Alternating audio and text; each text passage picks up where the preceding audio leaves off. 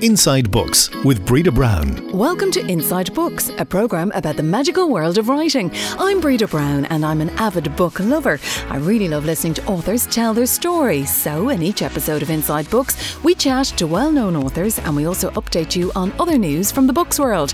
You'll find Inside Books on SoundCloud and you can also subscribe to us on iTunes, ensuring you never miss an episode. Our Twitter handle is at Inside Books IRE, where you'll also find news about some great book events happening around the country. Now, later in the programme, Catherine Quinn, the events manager with the Irish Book Awards, will be telling us about some of the great book festivals and events that will be happening in the coming months, including the Limerick Literary Festival, the Ennis Book Club Festival, and the Mountains to Sea Festival. But first, Sinead Crowley is well known as the arts and media correspondent for RTE, but she's also a crime author and has written three books. The latest is called One Bad Turn. Sinead, I suppose before we discuss your writing, let's talk about your career as a journalist. What encouraged you to go down the journalism route? Um, to be honest with you, the journalism and the writing both really started around the same time, going back to when I was five or six years of age oh, really? in school. That young? Yeah, that young. I was always the kid in the class who was writing the little poems and the little stories, you know. And even when it got as far as the leaving cert, I always chose the the write your story option rather than the you know the more kind of fact based essay option. So, so were you more creative then? Do you think? Yeah, but always writing. Can't draw a straight line, as they say, or anything yeah. like that, you know. But but writing was something I always wanted to do. But the fact of the matter is, I didn't think you could, you know, leave school and become a novelist. So I figured I'd better do something a bit more constructive.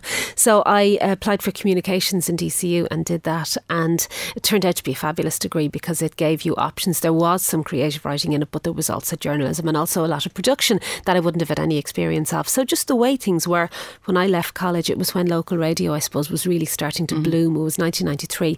So I started working in Raidió na Life in Dublin and uh, was freelancing for the Northside People newspaper as well. And then I got a job in Clare FM. So local radio was just the place to be working, and, and that's that's how the career, I suppose, took off. You're from Dublin originally, are you? So what was it like going from Dublin down to Clare? It was fantastic, actually. I was 21 when I moved to Ennis, which is a brilliant town, and um, I read, oh my God, what a complete Aisling recently, which is one yeah. of my books of the year, and that's all about people from the country moving up to Dublin. But actually, it wasn't unlike that, only in reverse, because I was leaving the place that I'd lived all my life. You know, my friends moving down to a strange town, and it's great fun meeting people living away from home. I had lived away from home for college for a couple of months, but really living away from home, first car, first full time job. So it was absolutely brilliant, you know. And when did you move to RTE then? I moved to Radio Kerry first, so I did a year in Clare FM. Then I moved to Radio Kerry in 1997. And I was there for about eight months, but that included the general election in 1997, and that was a fantastic experience. That was my first opportunity reporting on a general election, and at that stage, I knew news was something I was completely addicted to and wanted to do. Like, there's nothing like covering a general election for a young rush. reporter, yeah, yeah, to tell you what you wanted to do.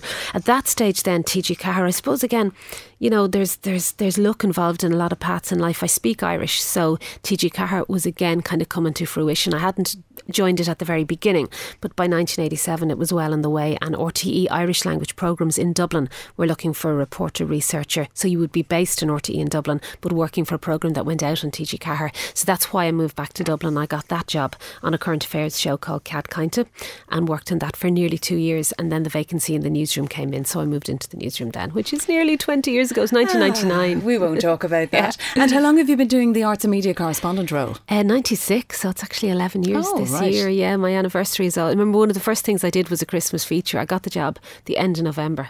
So, um, yeah, 1996. And again, I suppose it's interesting because you've had the opportunity then to combine. Sorry, 2006. Forgive me, 2006. 2006. Yeah. You're not that no, old. Not that old. Yeah. No, no, no. 2006, so nearly 11 years. So you've had an opportunity to combine the journalism, but also with the creative streak that you obviously Yeah. had.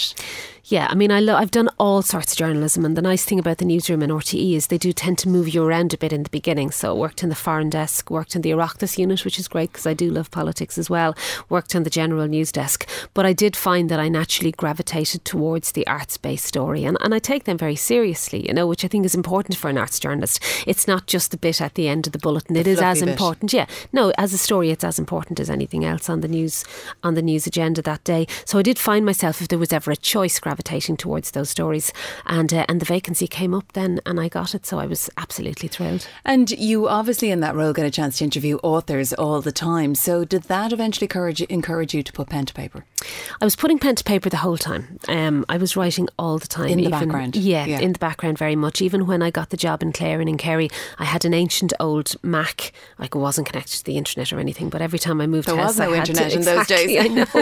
but I just remember this. Like if only I'd had a laptop, I had this massive computer that with a desk that you had to trundle around in my Nissan Micra every time I moved house. But I was always writing short stories, not getting very far with them, but always writing them and starting loads of novels. And then before I got the job as the arts correspondent, I was on a seven day fortnight shift in RTE, which means you're, you work two days, you're off two days. They're long days, but you then do get days off in the middle. So I did write a novel at that stage. I wrote my first novel. Um, so I would have been in my late 20s then, and that didn't get published. But it did you try to get- get it published? I did, and it was a very, it was actually nearly as good, I would say, as a creative writing course because um, it nearly made it. And I got a lot of good feedback about it. Mm-hmm. So I did what you're supposed to do, which is send the first three chapters off to an agent. And, and two agents did write back, and one publisher asked to see the rest of it. So they didn't buy it in the end, but at least I was told, look, you're not useless. Do you know, you there- there's something there. encouraging though, as Yeah. opposed to disheartening. Absolutely, yeah. And I mean, it's I look at it now. It, it shouldn't have been published. Like it wasn't good enough to be published, but it did mean that I could sit down and write. It was a hundred thousand words, and I did everything wrong. Like the, the the minute I wrote the end, I sent it off to a publisher. You know, didn't edit it or anything. But at least it did tell me that I was able to to do the structure. And one particular agent wrote back and said, "Look, you can write, but you need." a better idea. The idea isn't there. You can physically write, you can do that, you can hold the story together, but you don't have the big idea. And they were words that came back to me again then when I did write the first book that was going to be published. But yeah, so that's the truth of the matter. I was always writing, always writing short stories. I think the advantage of being the arts correspondent was normalizing it to an extent. That's the thing about meeting authors when you when you all you want to do is write a book, you have a mythical idea about authors that they're Yeah. you know they're sitting there waiting for inspiration to to, to strike and exactly. But actually, when you meet them and they're they're decent people and they have a sense of humour and you know And leading normal job. lives. exactly that in itself was quite inspirational. You know. And why crime then? To be honest with you, it started with the story. So this woman had written back to me and said, "Look, th- your story isn't big enough." That's how she described it. And I suppose you might call it a hook in business terms. You know, you Yeah. do need a saleable hook, particularly for commercial fiction. And when I was getting married and then expecting my first child, I started to use these parenting websites. And being a journalist, I suppose, was extremely suspicious about them. And I could see all of these women giving away information about themselves that they didn't know. They thought they were anonymous, but they were saying things like the part of Ireland they lived in, or their husband's job, or how many children they had. And I realised, Ireland being a very small country, that you could spot somebody. So my, my nasty brain started to work over time, and I started to think, gosh, there's a story here. You know, what if somebody was actually trying to trace somebody through one of these sites? So then I realised not only did I have a book, but it was a crime book. And I suppose the fact of the matter is, I've always loved reading crime. Agatha Christie would have been my first adult book. You know, when you leave the child side of the library to go to the adult side, it would have been Agatha Christie. I always read crime. I never really thought I had the brain to do the who done it, which is why I never thought of myself being able to do it. But actually, once that idea came and I worked it through, it was a crime novel. And it was, interestingly, what you would now call domestic noir. And it Mm. was at kind of the beginning of that. Um, I can't even remember, was Gone Girl out? But there was the beginning of this feeling that crime was That sort of moving genre. to the domestic sphere. And it just, I suppose, caught that zeitgeist. And that was important too, it being a first book. And this is the thing you need, it's a really difficult business to get into. So going back to the big idea, I had an agent at that stage and she was able to say, look, here's a book, internet, parenting website, women in the home. You know, it was ticking an awful lot of Just boxes. worked. So I think it was the right book at the right time. It wasn't written for that reason.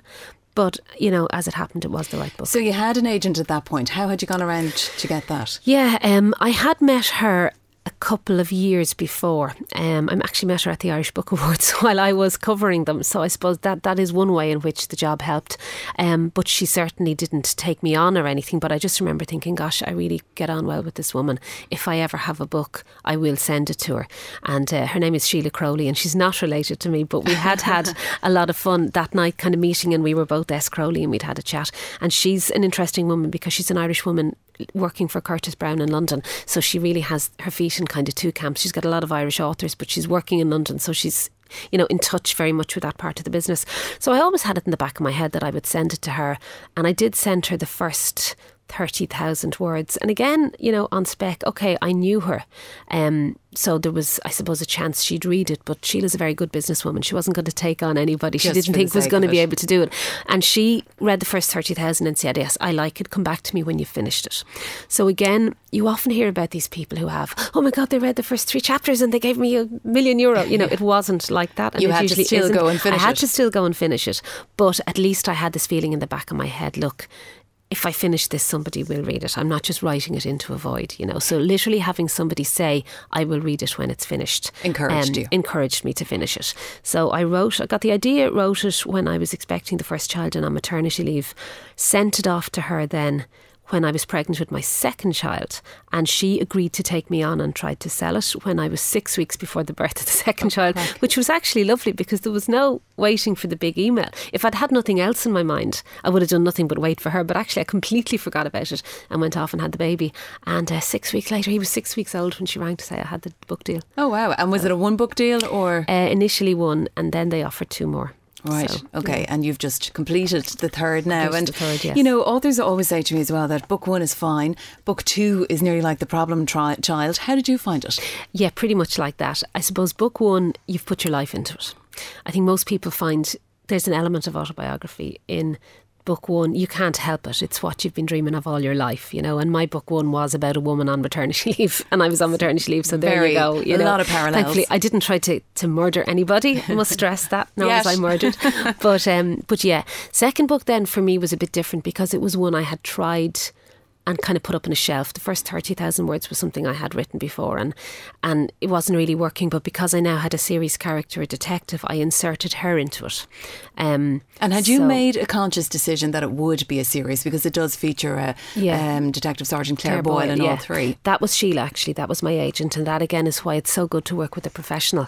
Um, I had never thought of that. My first book, it was going to be all about this woman who was using the internet and who was very lonely and looking for friends and that sort of thing.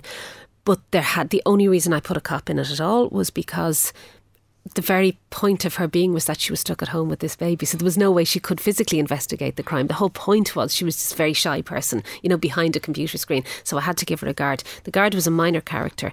But once I started writing her, she became more interesting and I made her pregnant so she could infiltrate the, the site and so on. And actually, once Sheila read the book, she immediately said, Yeah, make her bigger. She's good. We like mm. her. And a series character, if you're writing crime, is better. So that's kind of, so that it was very collaborative in that sense. The first version of the book wouldn't have had her very strongly at all. And then by the time the book was finished, she was the first chapter. It was actually more about her. And it also gave a structure then to the next two because the second book she comes back after maternity leave, and the third book she has a toddler who becomes actually very much involved in the story. So that that did help in terms of the structure. But again, I suppose what you have to realise, particularly I think in commercial fiction, not sure about literary, is you need to be able to take advice from people and work with people because Sheila gave me that advice and I took it. My first book needed lots of rewriting and I took that advice. And I think if you're going to send away a precious, precious jewel of a book that nobody can ever touch, you know, highly unlikely that's going to get better. And again, at the end of the day, these people are experts, so it makes sense to listen to what they're saying because they do it on a day to day basis. Exactly. And you're so close to the book, particularly your first book.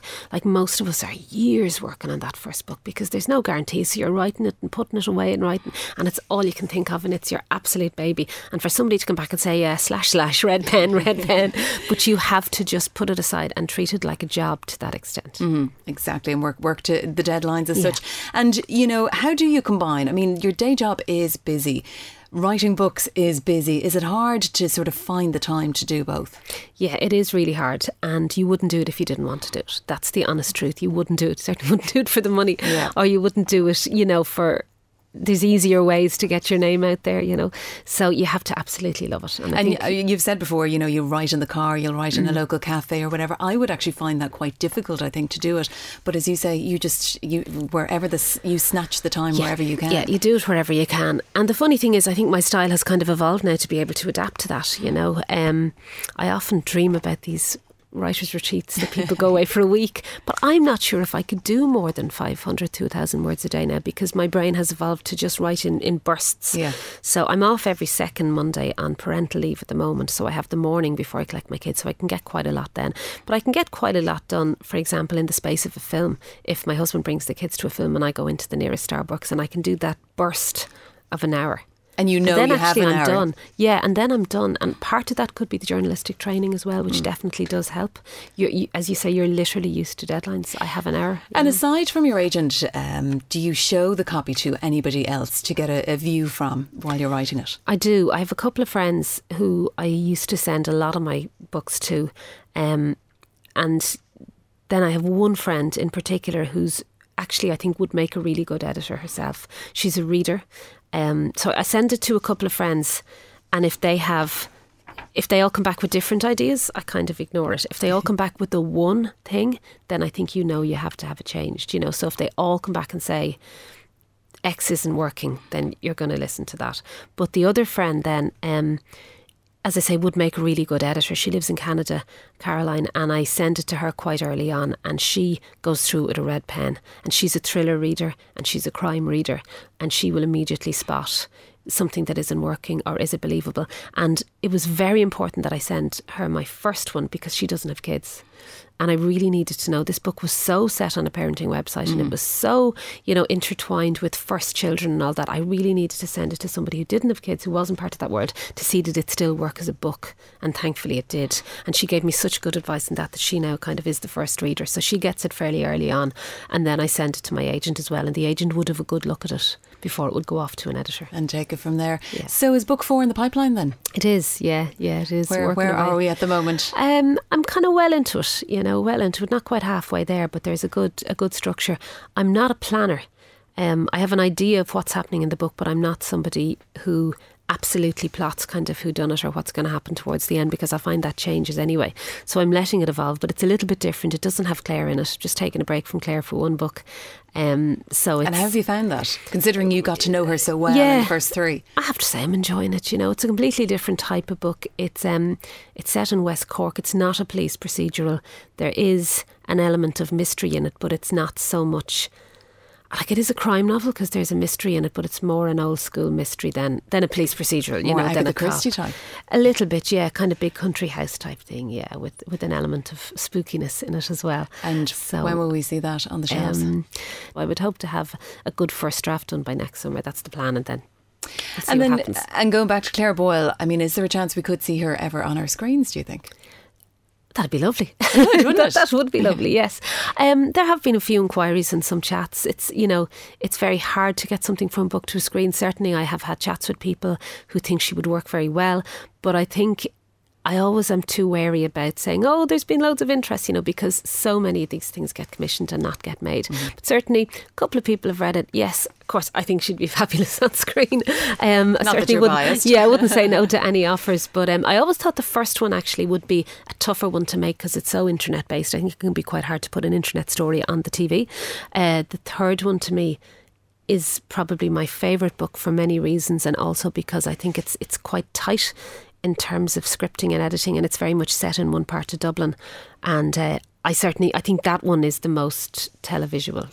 And considering the books are set, you know, quite strongly in Ireland, how are sales then in other countries? Um, doing okay. I mean, it's it's a different. What happens, for example, with the third one, like that's not really out in Britain until next month. What they do in Ireland is they bring out a thing called the, the trade paperback, which is the one you see, you know, in Eason's in the three for two. It's like an A4 size, and that's promoted heavily here, but they don't really sell it all in England. So mine, it'll be out in the UK in early January. So I really don't know, and that's kind of when the promotion and the push happens. Then it's been sold in. First one was sold in France and Germany as well, which was lovely. Oh, wow. Um, So do you have the translated copies? I do, yeah, yeah. The German one in particular did a lot of work with me, actually. The German translator, because I suppose it's the language is quite colloquial in it. So we had some lovely chats about, um, you know, who's your one and what's the press and all that sort of thing. So she the Explain that to me, Yeah, exactly. The Germans were quite forensic in terms of their translation, whereas the French just rang me up and said, "We've translated your book," and I said, "Thanks very much." In France, it's called hashtag help, which I think is Oh. lovely. Yeah, hashtag help. I think it's a gorgeous title, and it's a really kind of stark cover.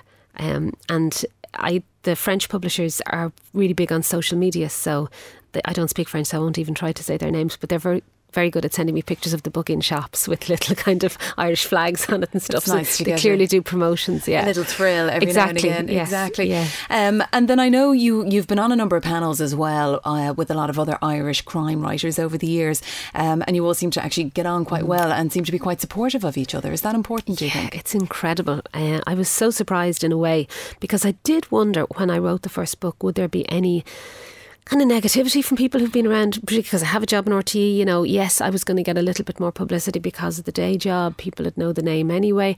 But no, absolutely the opposite. The, the attitude in the community seemed to be if you've gone to the trouble of writing a book, you can pull up to the table. You know, it's as simple as that. I think because they all know it's not easy. Nobody just gets a book deal because they have a job in RTE. They still have to go and write the book, you know. So, um, so no, people have been great and the panels are brilliant. Like, the reading community has been really interesting to meet as well, and you probably know that through the podcast and so on. You've got Facebook book clubs, and the Rick O'Shea one being the big one in Ireland, and you get to meet like readers are quite passionate. And I know reading in general probably isn't as popular as it used to be, but what seems to have happened is people who do still read do so very passionately and engage with authors, and now have this ability to talk to them on social media, which they never had before. So, um, so yeah, there are definitely readers out there, which is fantastic. And I think the fact because Ireland is so small and you can, can go to book festivals and actually physically Exactly. meet the Yeah. authors, that's Yeah. that's a lot of people really enjoy that. Yeah, exactly. They do, and uh, and a lot of women as well, which has been, as I say, fantastically supportive as well. It's kind of changed the genre in Ireland to extent. You know, we do have this domestic noir and books set in families and and so on. So it's yeah, it's a really healthy, really healthy state at the moment. Great. Well, Sinead Crowley, we're looking forward to, to seeing book number four on the shelves next year. Uh, thank you very much for joining us here on Inside Books. And don't forget that Sinead's latest one, One Bad Turn, is in all bookshops now. Follow us on Twitter on Inside Books IRE or email us on insidebooks at uniquemedia.ie. Now, it's the perfect time of the year to get out the diary and look at what book festivals and events are taking place across the country in the coming months. They're a really great opportunity to mix with other book lovers and, of course, meet some of your favourite authors. And if you're writing a book, they're a great way as well to learn more about how the industry works. While Catherine Quinn is the events manager for the Irish Book Awards, so she's well placed to tell us about some of the book festivals and events that are happening. Now, the first one, Catherine, is the Limerick Literary Festival, and this is happening in February. Hi, Breda. Yes, the Limerick Literary Festival will be taking place from the 22nd until the 25th of February this year. The theme for this year's festival is Bridging the Gap. And uh, this festival is originally known as the Kate O'Brien Weekend, but obviously there is a lot more literature around Limerick these days as well. there is. So there's some really interesting events taking place, including um, one which may be of some interest for budding authors, which is a, a workshop that's going to be taking place on the 24th of February from 11 to 1. Um, and it's a workshop that's being given by Sarah Moore Fitzgerald and Dan Mooney. And the theme of the workshop is how to get your no- how to get your novel published Oh. from pitch to publication. Interesting. That'll be of interest to anybody who is in that process, obviously, at the moment. And there's lots of other authors who will be there as well Kevin Barry, Fergal Keane, Lisa McInerney. There's loads. There is, yes. And actually, one of the events that I would most be looking forward to myself is one which will be held in Dolan's. Um, and it's called The Revolution Will Not Be Spotified. Oh, and, and I, what's I'm not sure. about? Well, I'm not sure you can have a Limerick event without one of the Rubberbandits there. So, Blindboy Boatclub, who was recently nominated for um, a BG Irish Book Award, will be in attendance. Um, and also, Kevin Barry will be helping him out with that event. Okay, that sounds great. So, for more details, where can people go? Uh, LimerickLiteraryFestival.com. So, fairly shortly after that, then in early March, we've the Ennis Book Club Festival. Yes, this is Ireland's only book club festival, and um, I suppose what's really interesting about it is over the last number of years, so many book clubs have been formed around the country that it's great to have something that is specifically for people who are interested in coming together and you know finding out more about books as a group. Um, there's some really nice events I think taking place with um, at the Ennis Book Club Festival, including a crime night, which is something that I Oh. would absolutely love. Um, Liz Nugent will be taking part Oh, along great. with Julie Parsons and Andrea Carter. Um, John Connolly, who is the author of He, a novel, which is based on the life of Stan Laurel, he will be taking part in a conversation with Rick O'Shea. Um, and then there's also, I think, a really interesting event called 10 Books You Should Read. I'm always interested in finding out about what other people are reading and try and use that as a way to get some inspiration for my own reading list rather than necessarily getting it from um, I suppose, from people in the industry. It's great to kind of find out what my peers are reading. So I'd be really interested in that one there. And who's hosting that part? Um, it will be chaired by Katie Hayes, and then Jane Urquhart and Carlo Gebler, um, who's a member of Aosdána, will be um, will be taking part within that discussion. Great. And one of the other interesting events as well taking place at the Ennis Book Club Festival is Ruth Fitzmaurice. She's going to be there as well. Yes, Ruth is the author of the stunning um, debut "I Find My Tribe." She was um, she actually was the winner of the Best Newcomer Award at this year's Irish Book Awards, and she's going to be in conversation with Mick Heaney um, during that weekend as well. So that festival is taking place again from the fourth, excuse me, from the second to the fourth of March, and the um, website, if you're looking for more details, is ennisbookclubfestival.com. Brilliant. Then back to Dublin. We have Mountains to Sea in Laoghaire, and that's taking place from the 21st of March to the 25th of March. So, what's happening there? Yeah, it's a real staple of the book festival it calendar is, at this stage. Yeah, it's um, impossible to get through March without kind of heading out to the seaside and uh, getting yourself a Teddy's ice cream and mingling with some of the best authors around. So, there's some nice stuff going on here. Olivia O'Leary will be um, uh, holding an evening with Robert Pinsky on the 23rd of March. So, that's for anyone maybe who's interested in poetry. Um, Adrian Dunbar is going to be directing a performance of T.S. Eliot's The Wasteland in the Pavilion on Saturday, the 24th of March. Now, Adrian Dunbar is from my hometown of Enniskillen, but he's probably best known for people as um, one of the detectives in the BBC series The Line of Duty. Um, he tends to do quite some really interesting projects, so I'm sure that's going to be a great production. And then um, the BBC foreign correspondent Fergal Keane um, and David McCullagh from RTE will be in a conversation again in the Pavilion Theatre on Saturday, the 24th of March. So I'm sure that'll be um, an interesting moment. You get two journalists who are also writers together. It's just interesting to see their thought process. Absolutely. And more details on that can be found where? At mountains to the mountainstothesea.ie. Brilliant. And you've a couple of others there as well you wanted to point out. Yeah, there's just um, there's some great writing festivals around the country, not necessarily Dublin based. Um, so there's a few here. The one is the Festival of Writing and Ideas, which will be taking place in June in Borris in County Carlow. The Hinterland Festival of Literature and Arts will be taking place in Kells in County Meath. And the Children's Book Festival will be taking place during the month of October in Wexford. There's also an Irish language literature festival called IMRAM. Um, generally, that takes place in October in Dublin and around the country. And then for those of us of the Northern Irish persuasion, there are two interesting festivals that I find that um, for later this year that would should um, be really interesting events. One is the John Hewitt International Summer School, which will take place in Armagh in July. And then for fans of Benedict Kiely, the Omagh Literary Festival will be honouring him this year um, from the 20th, 20th to the 22nd of October. Really great range, I have to say. I mean, there's absolutely yeah. no excuse not to, as we said, pull out the diary and That's make it. sure to, to get some of those, to get along to some of those at some point this year. That's great. Catherine Quinn, thanks for that. Thanks a million, Breda. Now, the next episode of Inside Books will be out soon. Just keep an eye on our Twitter feed for details. The handle is at Inside Books IRE. If you want to hear other episodes of Inside Books, just search for us on SoundCloud or subscribe to us on iTunes. I'm Breda Brown. Until next time, keep reading. Inside Books is a unique media production